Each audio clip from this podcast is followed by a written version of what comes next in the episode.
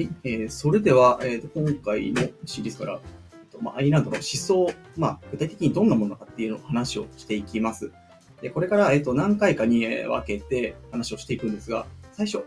今回は、まずこの究極の価値とはどんなものか。まあ、その、アインランド哲学のベースとなるんですね、ここの、えー、話をしていきます。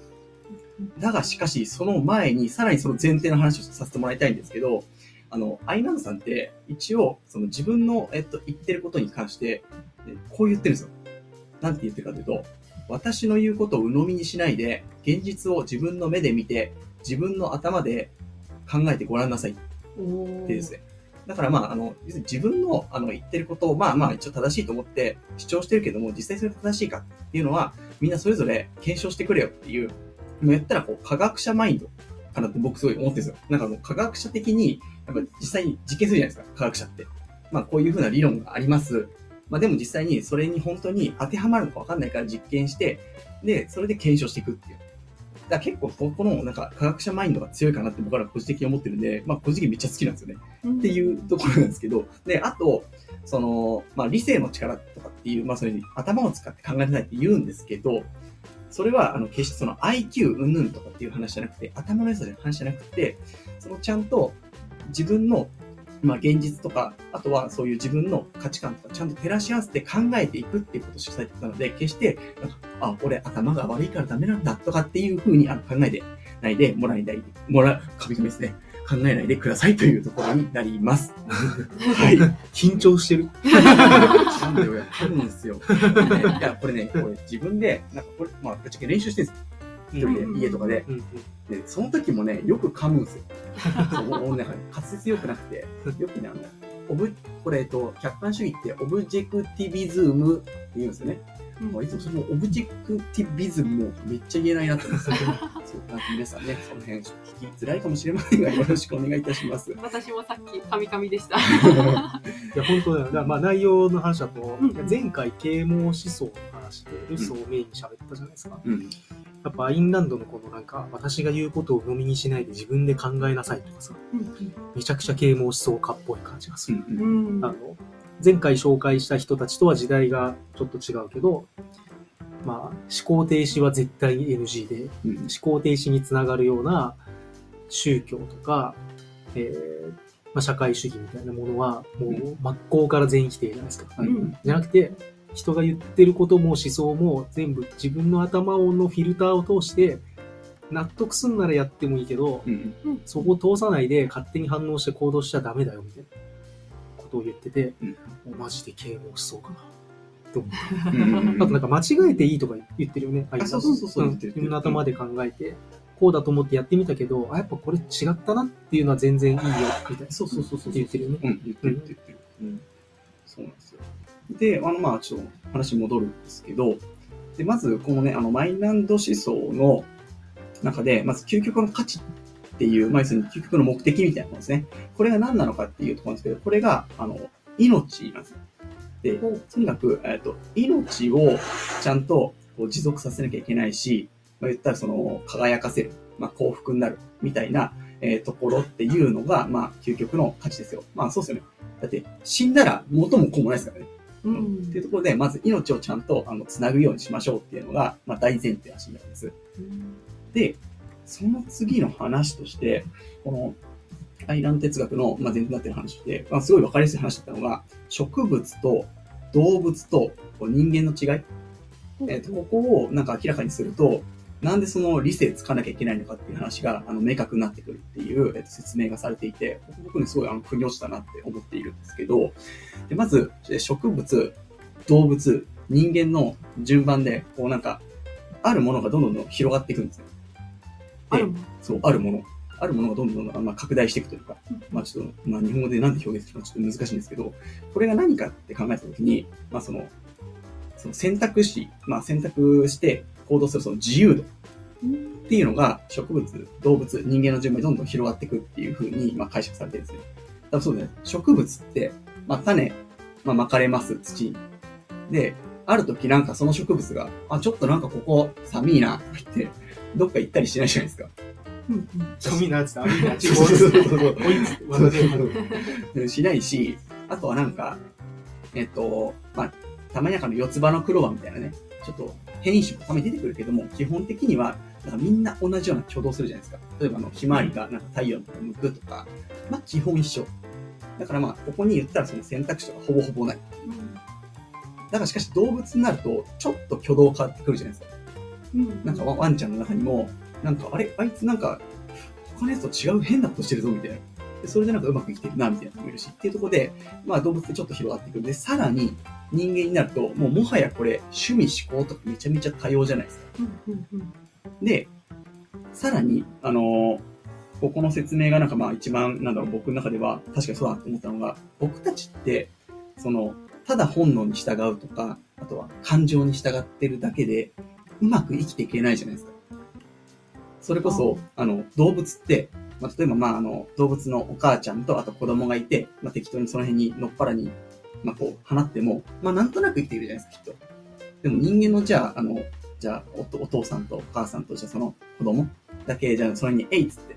もうでも人間界じゃないどっかに、えいっつって放ったら生きていけるかって言ったら、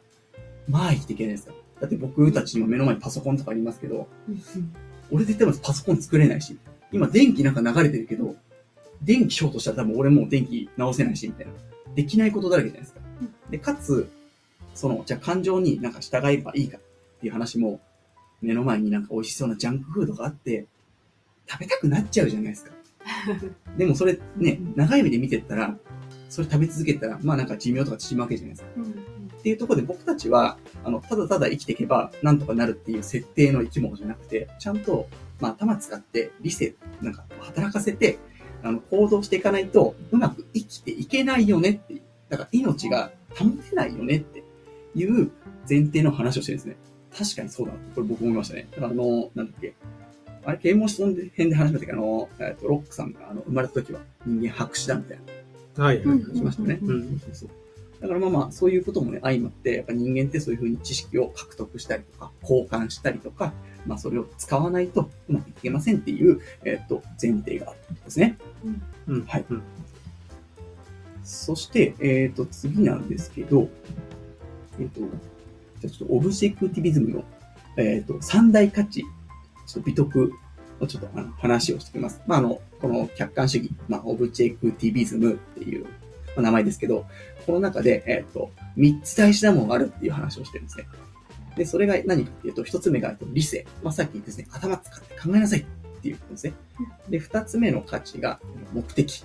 まあ、目的持って、あの、要するに、こういう、えー、と言ったら、まあ、価値観に沿ってというか、こういうゴールをちゃんと設定していきなさい。まあ、言ったら結果の定義なんですね。はい、そして、三つ目。三つ目が、自尊心。まあ、自尊心、これ僕なんかあの、個人的な解釈なんですけど、三大価値の、その、理性と目的を、まあ、達成というか、まあ、使ったことによって、まあ、後々にこう、なんですかね、くっついてくるのは自尊心かなと思うんですが、まあ、とりあえず、オブジェクティビズムでは、この一応3つ、大事だと,、えっと言われています。で、まあ、それを一応達成するために、まあ、その、何をしなきゃいけないか。まあ、それを美徳とされていることっていうのが一応それぞれ紐づいてるんですね。だから、あの、理性、目的、自尊心ってあるんで、同じように美徳も3つある。で、それぞれ何かっていうのが、まず1つ目、理性に対する、要するにどういうふうにしなさいっていうのが、えっと合理的でいること。合理的ですね。そして、えーと、2つ目の目的に対する美徳というのが、えーと生産的でいること。そして3つ目。3つ目の自尊心に対する美徳というのが、えーと誇りを持つこと。これ多分あの、うん肩をすくめるアトラスの中で、多分こういう、えーと言葉とか、多分これを大事にしたいっていうのが出てきたと思うんですけど、うんありましたよね。はい、読みました。何度も何度も何度も出てきましたね。ありましたね。こうアインランドが否定する登場人物たちは、確かにそうではないなっていううんうんうん感じはしますね。うんはい合理的、生産的、誇りを持っている。うん、確かなんか合理的でいること、この価値理性、美徳合理的でいることっていうのは、思考停止しないっていうことも入っているのかな？うんうん多分。に。あうん。うんそうですね。なんかその肩をすくめるアトラスの中で出てくるアインランドが否定するような価値観を持ってる登場人物たちって、まあ、結構思考停止してるじゃないですか。知ってる。うん。なんか合理的にどうやったらいいかって考えないし、この中に入ってくるのかな？うん。うん。そうですね。で、まあ、この理性、合理的のところちょっと、あの、詳しく次ちょっとあのもう少し分解していくんですけど、その理性合理的っていうところでいくと、さっき言っていた、要するにその思考停止するなっていうところはとってもやっぱ大事なんですね。まあ、その知識を、まあ、絶えず濃度的に広げていくこと、それを使っていくこと、そして、まあ、そういう理性の力をとか使って、現実を見ていくこと。要するに、あの、現実問題があるのに、そこ頭使って、なんでこうなったんだろう考えないで、ああ、もういいや、もう何も考えなくて、なんとなく流されてこうみたいなことをしちゃいけないっていうことですね。なので、ちゃんと頭使って現実見ようっていうところが、まあ、一番大きなところになるかなと思います。そして次、次なんですけど、あの、次にあの目的と生産的にいくと思いきや、その、合理的って言うとなんかちょっと、なんだろう、あの、冷たい感じっていうんですか。なんか機械的な感じがする人もいると思うんですよ。うん、で、よくその感情の問題だからあの、前の、えー、啓蒙思想編でもちょっと話しましたけど、まあその、感情が大事なのか、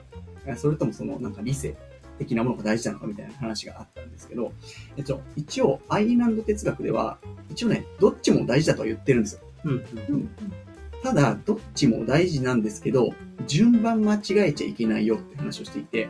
さあ、の、どっちを優先するか、まず、どっちを先に、えっ、と、据えるかってなった時に、えっと、これが一応、理性を先に据えなさいって言ってるんですね。で、これはちょっと後でもちょっと話し出すんですけど、例えばその主観主義とか、感情を、まあ主観主義というか、まあ感情を優先したものになってしまうと、さっき言ったその、目の前にジャンクフードが現れました。じゃあそれ食べたいっていう感情が起きました。じゃあそれ食べることが、あの、本当にいいのかっていうと、多分多くの人が、あ、それ良くないよねってなるわけじゃないですか。だからその感情っていうのは、まあ後で来るもの。だから例えば、あの、自分の事業を達成したいとか、自分の価値観、例えばなんだろう、僕が好きなもので、最近めちゃめちゃ、えっ、と、めちゃめちゃずっとやってるのは、まあ、体鍛えてることなんですけど、それって、まあ、トレーニングする前めっちゃ嫌なんですよね。いや、今日もまた走んのかみたいな。すげえな、みたいな。またハーハーしちゃうよって思うんですよ。だその時は感情もちろんなんですよ。でも、まあ理性働かせて、いやでもここでやったら、まあ健康にもなるし、みたいな。筋肉つくし、みたいな。いいことあんじゃん、みたいな。って言って、やって、でもその後になんだかんだ言って、いや、今日俺やったわ、みたいな。あの辛いハードル乗り越えたわ、みたいな。って言って、なんだかんだ言って、その後で感情が、こう、要するに既存感情になるんですよね。いや、俺よくやったよって。まあ、言ったらちょっと幸福感も出てるんですよね。うん、なので、そこの順番を間違えちゃうと、まあ、よろしくないので、感情は無視するわけじゃないが、まあ、言ったら、後に来るものだよ。うん、後で味わえるものだよって考えてくださいっていうふうになってきます。ですね。感情はあれだよね、その合理的に判断して、えー、なんかのフィードバックが来た時に自然と出てくる、なんかまあ、ご褒美というか、反応というか、うんうん、そういうものだよね、みたいな話だね、確かに。そうだね。うんうん。そうそうそうそう。だからこう、パッと感情になった時にそれを判断基準にするっていうことは絶対にしちゃダメだみたいなことは言ってるよね。あのジャンクフードの話じゃないけど、食べたいって思った時に、まあ、感情だと食べたいってなるんだけど、理性的に考えると、これ食うとな、体重増えるしな、体に良くないしなってなったら、まあ、理性の方を優先して判断しなさいっていう話なのかな。うん。なんかやば、仕事ミスったみたいな時、上司に怒られたくないっていうのが 一番先に来ますけど、いやいや、でもこれちゃんと報告しないと後々まずいよね、みたいな。理性が働きなんとか仕事をできているなって思います。そうだよね。はい、そういうのが、ぼやのうちに消しとかないと、うん、後で報告とかしてね、大火事になると思うもんね。そうですね。うん、長期的に考えると、そっちの方がいいよって。そっちの長期的っていうのもね、あの、後でキーワードで出てくるので、まあ、ちょっと皆さん押さえておいてもらいたいんですが、で、一旦戻って、さっきあの、まあ、理性、合理性、合理的の話が出たんで、次が、えー、まあ、目的、そして生産的であることについてなんですけど、まあ、ここの、まあ、その大前提となる話が、まずその、命を、要するに持続させるためには僕たち何かやっぱ生み出さなきゃいけないじゃないですか。例えば、目の前に、えっ、ー、と、何かご飯があります。要するにそれ、命を、えっ、ー、と、まあ、存続させるためには食べなきゃいけない。けども、食べたらなくなっちゃうじゃないですか。なので、まあ、基本的にやっぱ何かを、えっ、ー、と、生み出し続けなきゃいけないっていう、まあ、前提ありますよね。まあ、だからこそ、その生産的であれっていう、え話をしているんです。で、えっ、ー、と、かつ、まあなんかね、そう、今のその、しかも社会で考えたときに、なんか、まあ、人間増えてるじゃないですか。今って、社会的に、世界的に。うん、だし、まあこう、何かしらこう解決しなきゃいけない環境問題とかもあるじゃないですか。だからそういう意味でやっぱりその、まあなんだろうな、その、完全に、まあ、生産性を求めちゃうと、まあ、逆になんかこう生産性低下するみたいな、ちょっとまあ、なんだ、研究とかありますけど、まあ、基本的にやっぱ何かを一応生み出す前提っていう考え方をしていかないと、やっぱこう人類がどんどん衰退していくっていうか、まあ今あるものも維持できないしっていうことになるので、まあその目的を持って生産、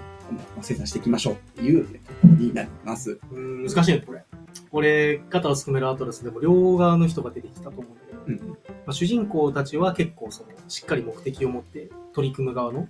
人だけど、まあ目的を持たないで、ま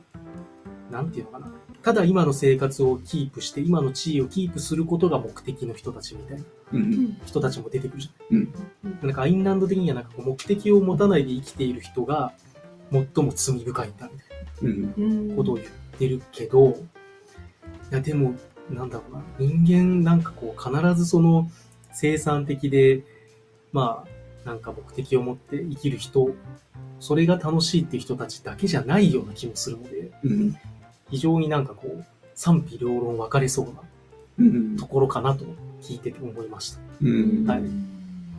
そうだね。まあそこのところは解釈難しいと思うんだけど、これね、後でちょっとまあその、あ、後で出てくるからちょっと今ちょっと保留しよう。保留。保留。保留。次。ちょっと次行きましょう。ごめんなさい。ごめん、ちゃちゃ入れた。いやいやいや。でですね、次ですね。で、次が、その自尊心、そしておよび、えっと、誇りですね。はい。えっとね、ここのところなんですけど、ここはなんだろうな、僕、アイランド哲学的になんか説明するのもそうなんですけど、まあ、なんかね、個人的には僕ね、あの、一応教育ずっとやってるんで、その、さっき言っていた、まあ、自尊心、その感情って後から来るものだっていう話したじゃないですか。で、なんか僕、そのね、あの、最近というか、まあ、しばらくずっと思ってるのが、その、教育現場で子供たちに対して、まあ、よく日本人は自尊感情、自己肯定感が足りないみたいなことが、なんかよく言われてるんですよね。うんうん、で、まあ、確かに、まあ、そうなのかもしれないし、あとはまあ、そもそも日本人って、まあ、ネガティブ遺伝子が、まあ、世界で一番多い国なんで、まあ、そもそもなんか、ネガティブなんですよ。だから、どっちかというと、あの、なんだろうな、えっ、と、攻撃的っていうんですかね。だから自分は、あの、OK な人です。どんどん攻めます。なんか、どんどんチャレンジしますっていうよりは、ネガティブだから、なんか、あ、ちょっとどうしよう、失敗したらどうしよう、みたいな。あ、そのために準備しなきゃ、みたいな。っていう、まあ、ちょっと生存戦略を、まあ、取ってきたみたいなところがあって、なんかそういうのも含めて、なんかまあ、うん、なんだろうなと思いつつ、でもその自己肯定感とかで、まあ本来その健全なものっていうのは、その自分のやった行動とかに対してくっついてくるんですよね。だか例えば、あの、さっき言った僕がそのトレーニングをするっていう自分の目標を決めて、それをやることができましたってなった時に、あ、言ったその辛いトレーニングできた自分っていいよねみたいな。っていう風に自分を認められる。その行動とその後に、まあその感情がくっついてくるっていう順番なんですけど、なんか最近その議論されているのは、なんかもはや、とにかく褒めなさいみたいな。っていうのはちょっと論調もあって、そうすると要するに感情が先になっちゃう。もうだからただあなたいいです。何もしてないけど、みたいな。ってなっちゃうと、まあもはやなんか行動しない子供が生まれてくる。っていうところがあって、うん、なんか僕個人的にはこの、えー、自尊心、誇りっていうのはさっき言った、その理性的に合理的に考えて、で、そして目的に、まあ、そこなんだ、その理性とか使って進み、で、何か、まあ、自分なりの結果を出して、そして自尊心がくっついてくる。そしてそこで、あ、俺よくやったぜっていう風になるっていう順番でやると、まあなんかまあ一番こう、なんだ幸せというか、まあ自分も含め、社会も含めうまくいくのかなっていう風に、あの、昼太的にね、こう解釈あのしました。はい。昼田哲学。昼田哲学というか、まあ割と、なんですか、教育というか、まあその心理学全般ですかね。は、まあ今ね、そういうふうに言われてますね。なので、あの、セルフアクセプタンスっていう概念が、割とね、最近流行ってるんですよ。何か自分を受け入れるっていう、なんかもので、なんかまああの、普通に僕たちってなんかやったら、まあ成功もするし、失敗もするじゃないですか。で、失敗した時に、どうするかって、そのセルフ、セルフアクセプタンスを使えっていう話ですよ。要するに、あ、失敗しちゃった。俺ダメなやつだ。じゃなくて、失敗したら、いやさ、失敗することあるじゃんって。だって、もしも、自分の親友が失敗したらみんななんて声かけるかって話ですね。なんて声かけます？失敗したら。お前クソだなって言わないですよね。言わないです。そうそうそう。そうそうそう。ね、なんかこういうこともあるじゃんみたいなことです。で、まあ、そういうふうになんか受け入れてってあげて、要するにその、まあ、チャレンジした結果、失敗も成功もあって、それもでも全部受け入れた上で、最後、まあ、その自己肯定感くっつきますよ。それを最終的にそういう全部ひっくるめ自分を認められるっていうことが大事ですっていう話をしてるんですよ。だからただ、そのなんか、ポジティブ思考、OK! みたいな話じゃないっていうのが、まあ最近の心理学で言われてることなので、だからそこともね、結構まあ近しい考え方をしてるので、まあこの1900、まあ、50年とか60年の段階で、まあそう、なんか今の割と心理学に近しいこと言ってるから、まあ、すごいな、まあ、個人的に思っています。うん。はい。でね、えっ、ー、と、まあ、なんだろうな、最後、今日、今回の、えっと、最後になるんですけど、その、幸福とか、その、あ幸福が、えっとまあ、最高の道徳的な目的でもないし、えー、基準でもないっていう、えっ、と、まあ、これちょっとさっきの、その、感情ベースの話じゃないっていうところの、まあ、念押しになっちゃうんですけど、っていう話をします。うん、何かっていうと、あの、よく、あのね、幸福になることが、もうなんかあの、最高の目的だ。とか、別に幸福になることをなんか基準にしちゃう、まあ、人がやっぱ世の中に、まあ、一定数多分いると思うんですね。で、まあ、最近はこうなんかの幸福になることが良いみたいな感じで、そこの順番を間違っちゃってるっていう、まあ、現実が、まあ、あるなっていうのが、その、アイナン哲学で、まあ、言われているんです。で、さっき言った通り、その、幸福になることっていうのを、その手段とか、その価値基準みたいにしちゃうと、先にそれが来ちゃうと、さっき言った、あの、お菓子目の前にあったら、はい、お菓子手出しちゃうとか、え例えば目の前に、えっ、ー、と、お金が置かれていたら、あ盗んじゃおうとか、っていうふうに、それこそ、あの、さっき言っていた、あの、なんかソえソ連、ロシアの話で、その友達の、えっ、ー、と、なんだ、リーク情報を売っちゃおうみたいな。うん。まあ、それってもしかしたら手近な幸福かもしれないですかその瞬間に、君いいねってなってなんか昇進してもらうみたいな。でも、なんか本当の、それこそ、まあなんか友人関係。まあそれはもちろん人によって価値観違うと思うんですけど、なんかそういう長期的な視点で捉えた時の、まあ幸福のもの、幸福って、まあ得られにくいじゃないですか。友達のといなくなっちゃうじゃないですか。みたいな。っていうところでいくと、幸福を、まあ最初に考えじゃなくて、やっぱり後に考えようねっていうところになってくるので、なんか皆さんそこはなんかね、ぜひあの順番を間違えないで、なんかポジをもらいたいなと,、えー、と思っております。はい。ということで、僕今話したんですけど、なんか皆さん補足とかあります？補足？ななんかあと言いたいこととか。あの、今の順番を間違えると、快楽主義者になるっていう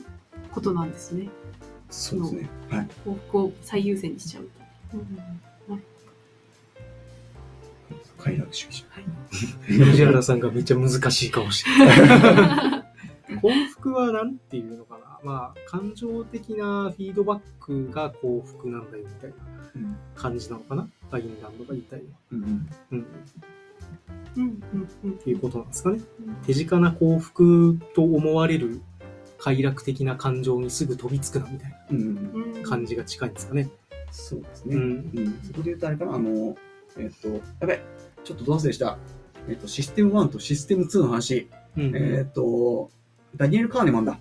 うん、ダニエル・カーネマンさんっていう、えっ、と、経、経済、何学賞だっけ？ノーベル、ノーベル経済、えー、なんとか学賞、すみません、ごめんなさい、怪しいんですけど、えー、取った方が、そのシステム1とシステム2っていう、まあ、システム1っていうのは要するに、まあなんかその直感みたいな、まあ感情的なもの。うんうん、で、一方のシステム2っていうのは、まあ、熟考、まあ、よく考えるみたいな。ところでいくと、まあ、人間ってやっぱ両方あって、まあでもやっぱ両方とうまく使っていかなきゃいけないよっていうところでいくと、まあそのシステム1ですぐに飛びついちゃうと、やっぱりミスすることも多いので、ちゃんとシステム2も働かせながら、理性的に、そして合理的に、まあ、生きていきましょうっていうことになります。はい。それでは今回は、えっ、ー、と、こんなところで一旦終わりにします。はい。